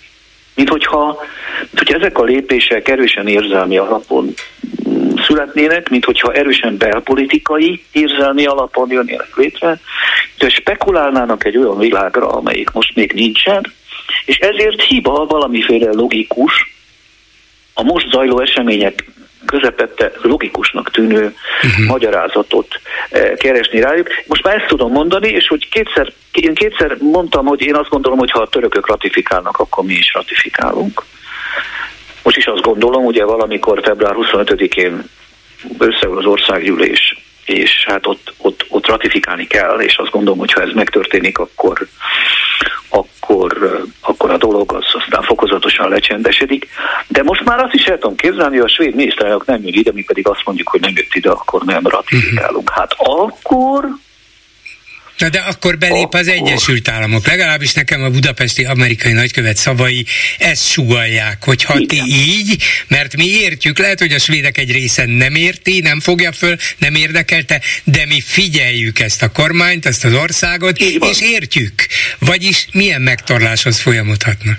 Ez így van, az Amerikai Egyesült Államoknak vannak eszközei, például a, a NATO együttműködés, tehát a katona együttműködés terén is, és én nem tartom kizártnak azt, hogyha a február 25. ülésen sem lesz előrehaladás, akkor az Egyesült Államokban fel fognak erősödni azok a hangok, kongresszusban, ahol egyébként már, már most is vannak ennek. Igen, a Szenátus Külügyi Bizottságának nagyon befolyásos elnöke igen. tett közzé egy nyilatkozatot, igen. És előbb-utóbb az egyébként ilyen ügyekben mindig nagyon óvatos külügyminisztérium, hadügyminisztérium, stb. is azt fogja mondani, hogy jó, hát akkor most már valamilyen jelzést küldenünk kell. Én, én, én azt hiszem, hogy ha ilyesmi megtörténik, akkor egy jó, jó becslés az, hogy ez egy 25. sikertelenség után indulhat be. Természetesen nem azonnal teljes erővel, de megérkeznének az első konkrét jelzések, és ez nem jó dolog, különösen azért, hogy hát, hát ezt tényleg csak magunknak keressük. És még mindig keresgéljük magunknak. Ugye ez egy olyan dolog, emlékszik a történelemben volt ez a, az ugocsa non, non hogy akárhogy is az ugocsai küldött, az, az ment. Na most, hát Ugocsának aztán, mivel nem értették, hogy mi van, egyszerűen csak a provincializmus, meg a mindennel való szembeszállás szelleme, a rontás szelleme szállta meg azt a vármegyét, hát aztán nem lett jó vége. Szóval én csak azt akarom ezzel mondani, hogy ez az ugocsa dolog, ez bennem előjött az utóbbi időben, persze én tudom, hogy a NATO nem egy ország, de azért mégiscsak egy szoros szerződés. És még valamit jutottam, ha már itt kicsikét csaponghatok, jutott az eszembe, hogy azt mondják a fideszes politikusok, hogy hát az, a NATO olyan szövetség, hogy mi, hogyha a svédek belépnek, akkor mi kötelezzük magunkat arra, hogy akár a katonáink élete árán is megvédjük Svédországot. És hogy csak akkor lehet ezt jól megtenni, hogyha van bizalom. Igen. De akkor tegyük hozzá rögtön, hogy de Svédország a belépésével szintén kötelezi magát valamire. Ez pedig az, hogy a katonai élete árán is megvédi Magyarországot. Azt az országot, amelyikkel ezek szerint nem, ért, nem egészen ért egyet sok minden. De ezzel együtt ezt vállalja. Ezt a kötelezettséget mégis vállalja. Igen. Ő vállalja. Én most abban nem akarok belemenni, hogy ki kit védjen meg jobban, és hogyha valakit megkérdeznének, hogy kit védjen meg az egyik hadsereg vagy a másik, akkor milyen válaszokat kapnánk. Mert ennek különösebb jelentősége nincs. Ennél sokkal fontosabb az, hogy a gesztust a svédek tették. Hát legyünk már józanok. A svédek azt mondják, hogy igaz, hogy ebben a szövetségben van olyan ország is, amelyel momentán én nem nagyon értek egyet. Nem is egy egyébként hol szeretném tenni halkantán, nem csak Magyarországról van itt. Szó nem csak Magyarország van ezen a listán. És több száz évnyi semlegesség után, amely egyébként nekem bevált, több száz év alatt kialakult hagyományon felülkerekedve, én mégis kötelezettséget vállalok arra, hogy hogy ezeknek az országoknak a védelmére sietek, hogyha őket megtámadják, hogyha azokat megtámadják. Na most úgy beállítani ezt, ugye, hogy, hogy, hogy mi fogunk majd nekik szívességet tenni, és hogy ők kérelmeznek valamit tőlünk, és akkor viselkedjenek jól, az, az nagyon-nagyon hamis és félrevezető, de ez az első lépés ahhoz, és ezért történik, az első lépés az, hogy utána sértődhessünk meg. És ha megsértődtünk, akkor mondjuk azt, hogy jöjjenek már ide, ereszkedjenek négy kézlán, csóválják meg a tankjaikat, vagy a gripenjeiket, és mondják azt, hogy hát én ezután veled olyan jó leszek, hogy soha egyetlen egy rossz szót nem fog rám mondani. Most ráadásul mindenki tudja, hogy ez csak a tagságért van. Magyarország a bajnoka annak éppen, hogy egy dolgot ígér, mikor be akar lépni, és más dolgot tesz, amikor már bent tehát a változás az úgy is bekövetkezik, mert hiszen az egy ország tagá válik, akkor más politikai környezetbe kerül. Szóval az egész dolog, hogy egy, azt mondanám önnek, hogy buta gyerekes dolog, és csak arcmentésről van szó, a másik dolog az, hogy káros, de ez nem számít. A harmadik, hogy teljesen értelmetlen, hiába való, semmilyen pozitív eredménye nem lehet. Most erre megkérdezheti a hallgató tőlem az, hogy igen, de akkor miért, vagy bár egymást is meg kell, hogy kérdezzük, hogy akkor a mi országunk miért csinálja ezt.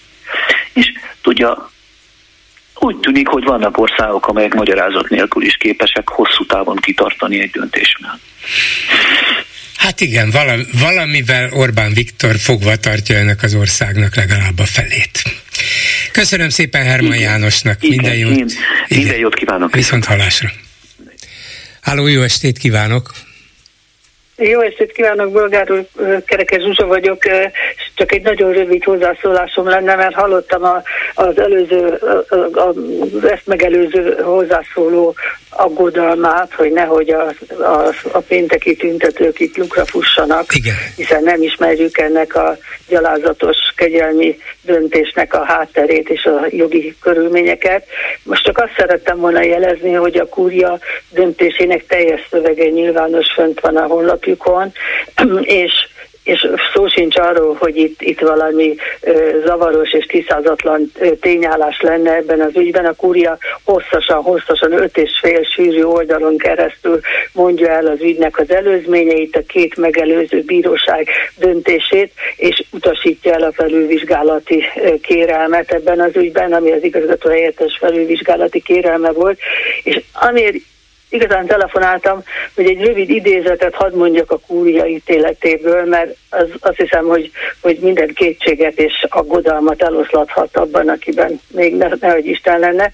Szóval azt mondja a kúria végső összegzésként, hogy, hogy a gyermekjogi törvény eh, a gyermeki jogok védelme minden szerint, mind a, gyerm, na, a gyermeki jogok védelme minden olyan természetes és jogi személy kötelessége, aki a gyermek nevelésével, oktatásával, ellátásával, ügyeinek intézésével foglalkozik. Mindezt szem előtt tartva nyilvánvaló, hogy az elkövető személyében rejlő társadalomra veszélyesség fokozott. Ha a gyermekek védelme érdekében működő intézmény, azaz egy gyermekotthon, első és második számú vezetője az, aki éppen az ellenkezőjét teszi, mint ami a törvényi és erkölcsi kötelezettsége, és követi el a gondozásukra bízott gyermekek sérelmére az adott bűncselekményeket olyan hatalommal és tekintélye befolyással bírva, és ezzel visszaélve a kiszolgáltatott gyermekekkel szemben, ami nem csupán a büntetőjog által, hanem erkölcsileg is mélyen elítélendő cselekmény. És ekként a kúria nem találta alaposnak a, igen, a felülvizsgálati kérelmet, és helybe hagyta a korábbi Ugye, ha Tehát... időrendi sorrendbe tesszük a, az államfői kegyelmet, ami tavaly áprilisban született, akkor feltételezem, hiszen ebből a púriai eh, határozatból olvashatta ki a nyilvánosság is azt, hogy hát közben kegyelmet kapott a felülvizsgálatot kérő elítélt. Szóval először volt a kegyelem, és ennek ellenére, ennek tudatában Igen. hozta meg a döntését a kúria, mint egy szembe menve ezek szerint a köztársasági elnökkel és az igazságügyi minisztériummal, ugye?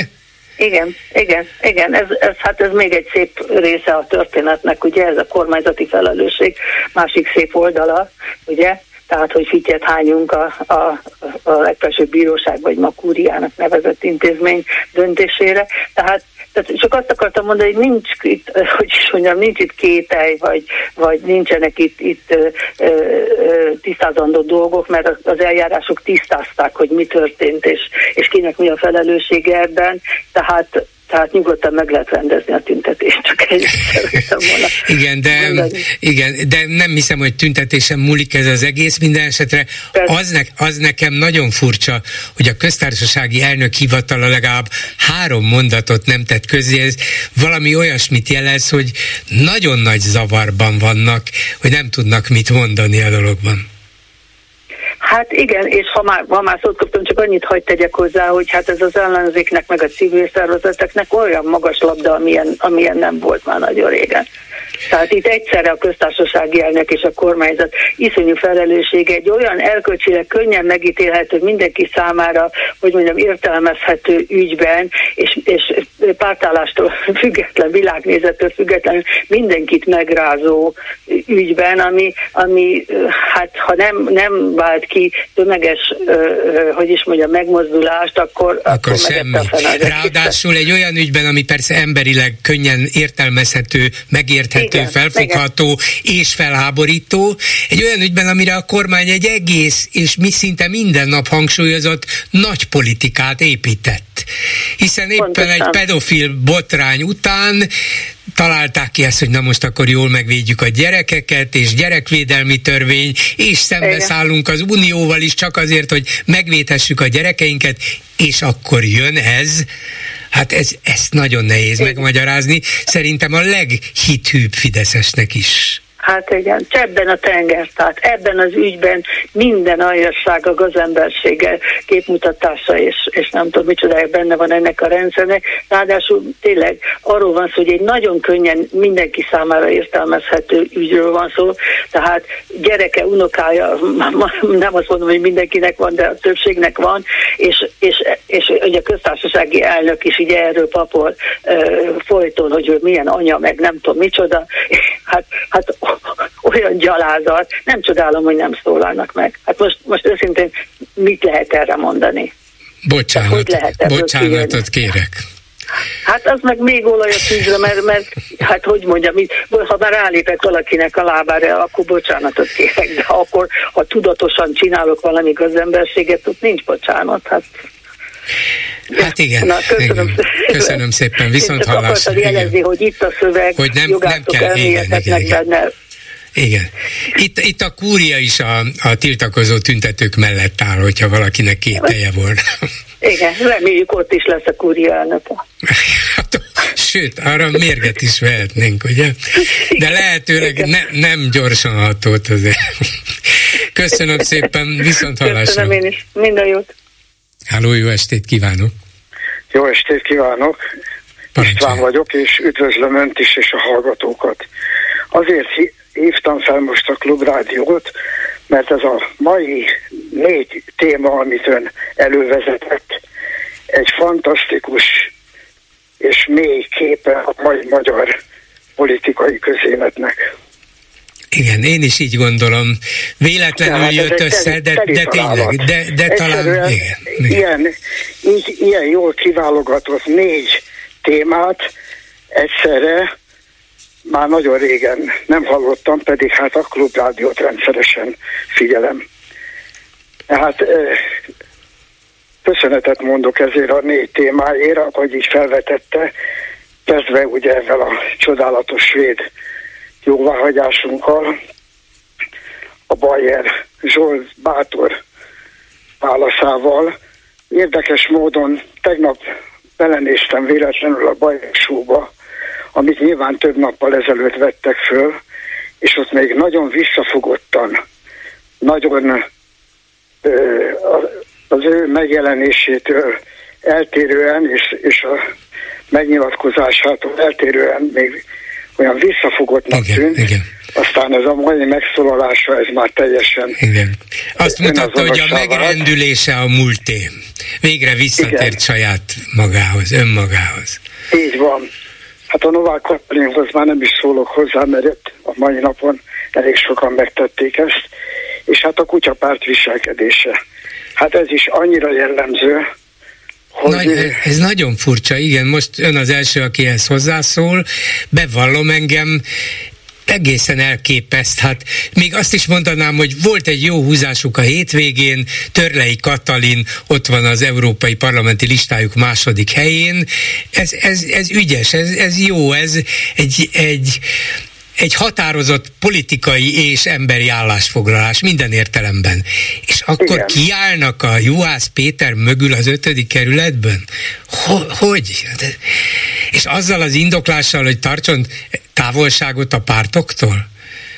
Miért? Hogyan? Mit, mit akarnak? Hát végképp nem értem, hogy mit akarnak. Hát igen.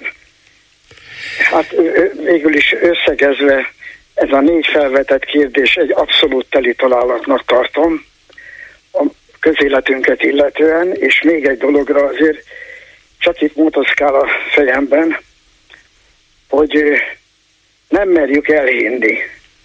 Joggal nem merjük elhinni, pedig lehet, hogy a végén mindenki azt fogja mondani, hogy milyen pofon egyszerű és mennyire nyilvánvaló volt, hogy nem biztos, hogy itt egy egy pszichológiailag rendben lévő emberről van szó. Hát, hogy túltolja a biciklit a saját szavajárásukkal, az biztos. Hogy miért tolja túl? Mi ebben a politikai számítás? Mi ebben az emberi hiba? És mi a bűn? És mi a, az a nyereség, amit ő el akar könyvelni, és amiben bízik? Ezt nem tudjuk. De, de egészen kétségbejtő, hogy rángatja magával az országot. Igen, és még egy, hogy a tendenciát, ha megfigyeljük, akkor az is egy egyirányba mutató tendencia. Nincsenek varga betűk, nincsenek kisiklások, kitérések. Ez egy nagyon tudatos, egyirányú, egyirányt mutató lépések sorozata. Igen. Hát ennyit szerettem volna mondani, és köszönet a mai négy kérdést. Köszönöm szépen, hogy hozzászólt. Viszont hallásra. Viszont hallásra. Háló, jó estét kívánok. Jó, és ez az aktivista. Igen, parancsolja. Igen, a, majd elkezdünk dolgozgatni. Amit szeretnék mondani, ami, ami valószínűleg tartom, hogy be is fog hálózni egész munkánkat. Idén már dolgozgatunk kb. nagyon. Meg kell érteni, hogy a Fidesz szavazóknak a, a 10%-a nagyon tudatlan, sőt írás tudatlan.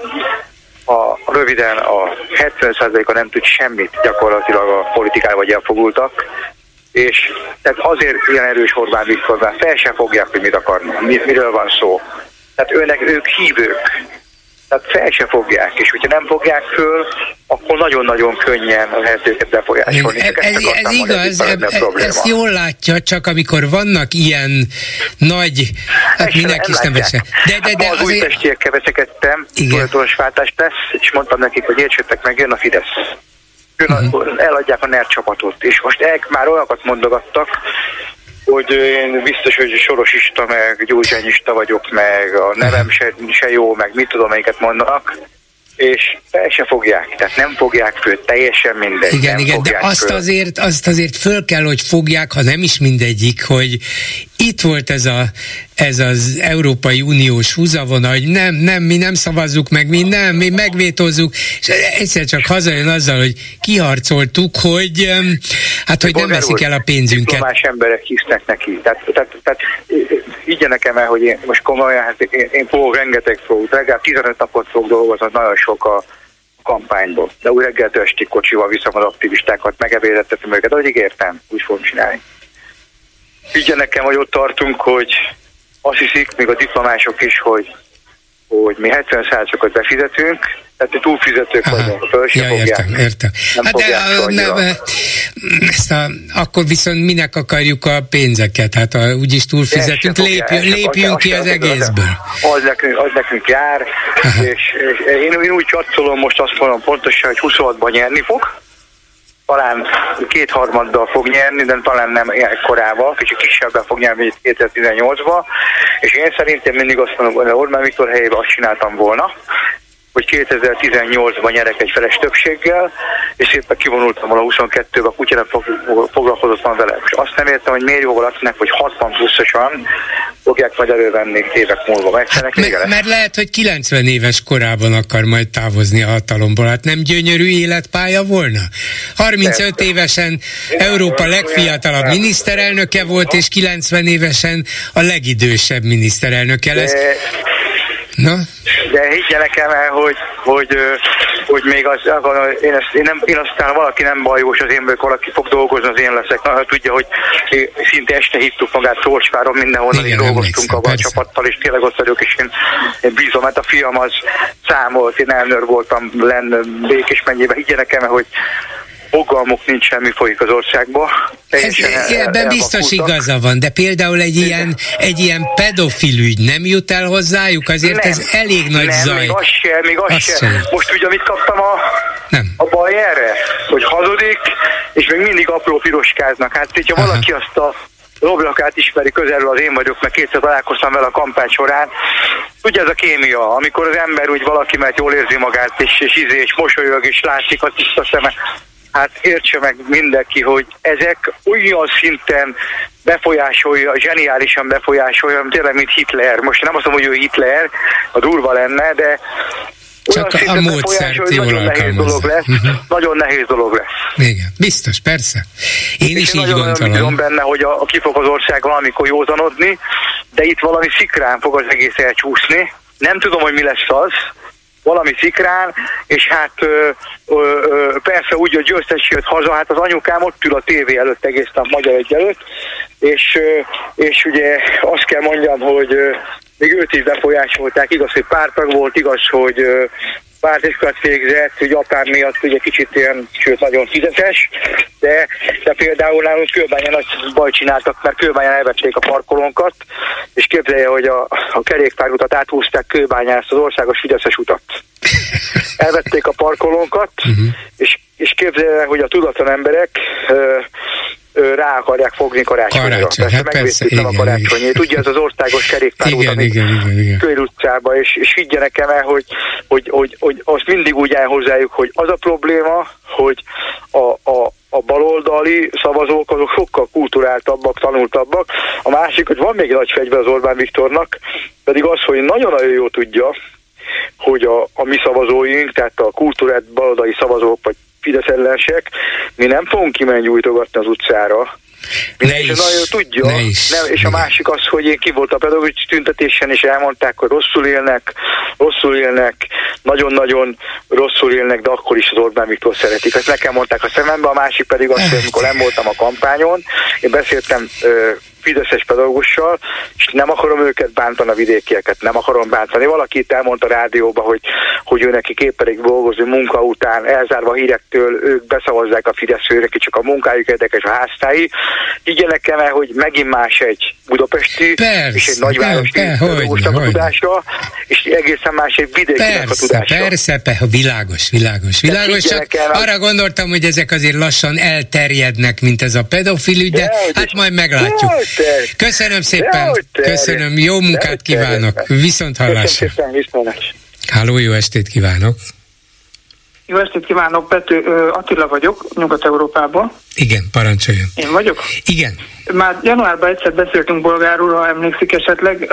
Én vagyok, aki elhagytam az országot, hogy a vállalkozásomat helyre tudjam hozni, vagy az élet, meg az életemet. Igen.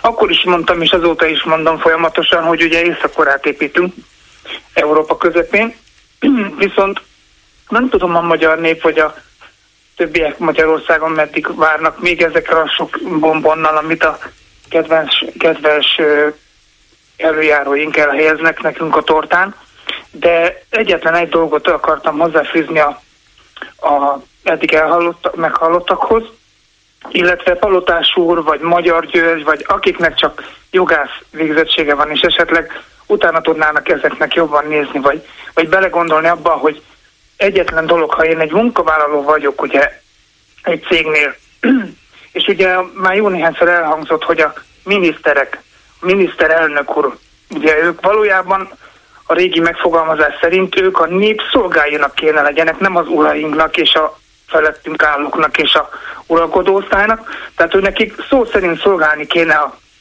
a népüket, akárhogy is megválasztották őket, vagy nem, de ez nagyon nem így tűnik az utóbbi tíz évben szinte, az utóbbi időben pláne. Ha én egy munkahelyen így, így végzem a munkámat, és ugye én leszerződtem a munkahelyemmel a főnökömmel. Olyan nincsen, hogy négy évente lehet felmondani. Azonnali hatája rögtön kirúgnak a helyemből, vissza se kell menjek a pozíciómba, vagy hát az asztalomhoz. Ez, ez igaz, csak azért nem lehet a politikával és a hatalommal összehasonlítani, mert ki az, aki kirúgja? A nép nem fogja kirúgni, hiszen egy választáson rúghatja ki, azok pedig négy évente vannak. Csak úgy a nép feldühödik és kirúgja, hát elsöpörheti egy óriási tömegmozgalom, de csak úgy, hogy sokan úgy gondolják, hogy na menjen. Ez nem működik a politikában, nem is lehetne így hatalmat gyakorolni és kormányozni. Jó, értem a problémáját, de szerintem megoldás nem ez.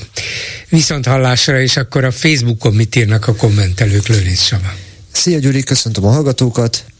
Kövér szénné fogja büntetni a Fidesz frakciót, amiért nem ment el az által összehívott rendkívüli ülésre. Biztos.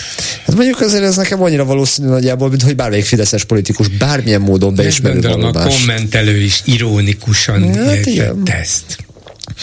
Felháborító a pedofil botrány. Reagálni fog a közvélemény? Nem hiszem. Valamennyire reagálni fog, hát azért a legnagyobb nézettségű országos televízió hírató foglalkozott, foglalkozik, és foglalkozni fog vele. Ez azt jelenti, hogy legalább egy millió emberhez közvetlenül eljut.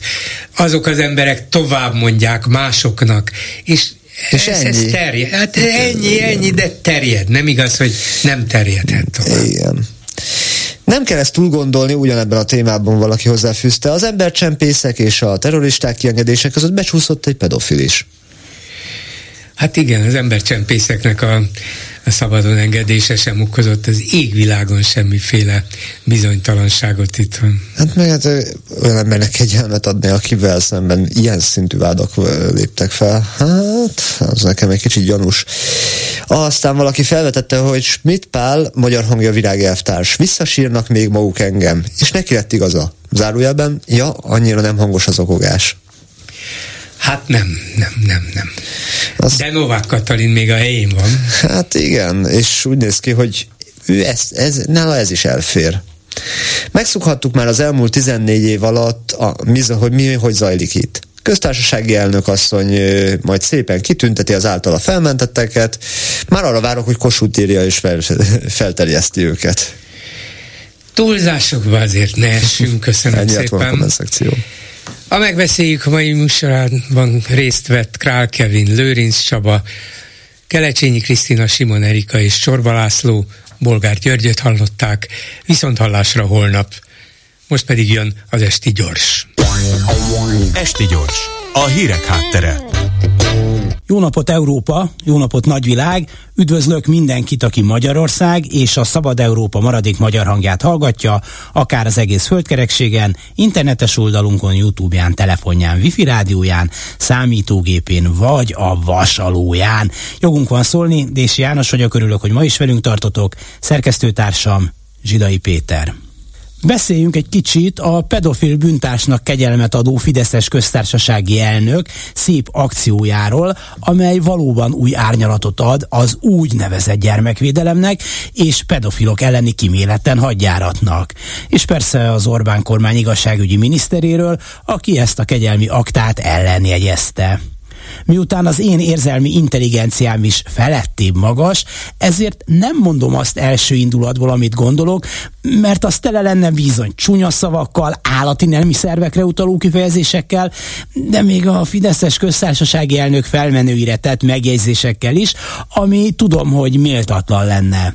Végül is, hogy a Fidesz és csatolt részei mindig mindenben lelkesen hazudnak, és ahol lehet lopnak, és hát sokfelé lehet, egyáltalán nem újdonság.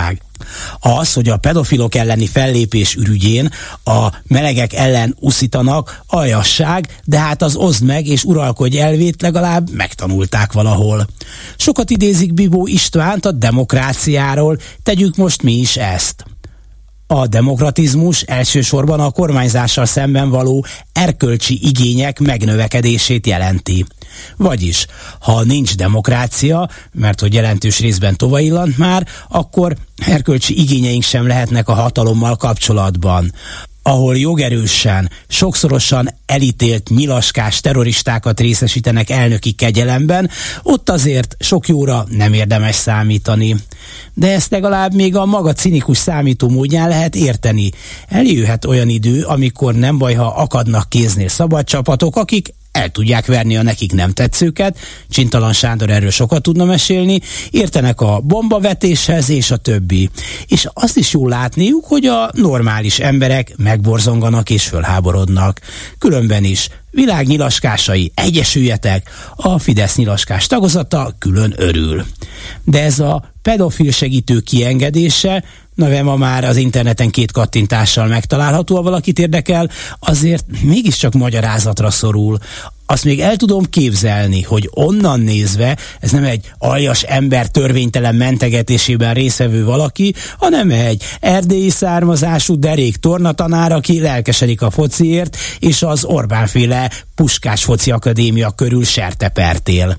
De mégiscsak az a helyzet, hogy a gyerekotthon vezetője a gondjaira bízott, kiszolgáltatott, sokszor korlátozott értelmi képességű gyerekek közül vadászott le magának szexuális áldozatokat, akad köztük alig tíz éves.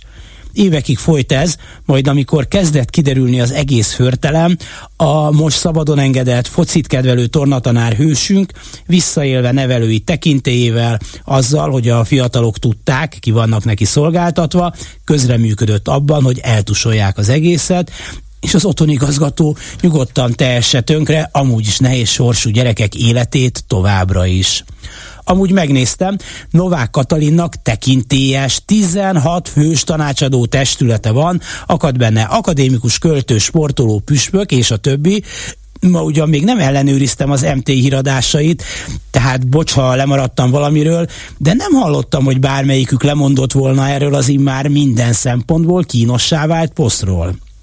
Ma könyveket kell lefóliázni, mert három full nyúl szerepel benne, közben megint egy jogerősen elítélt, felettébb undorító ügyben részt vett valakinek ad kegyelmet Novák Katalin, egykori családügyi államtitkár, akinek eddigi politikai pályafutása során egyetlen eredeti gondolata támadt, a Fideszes fülbevaló.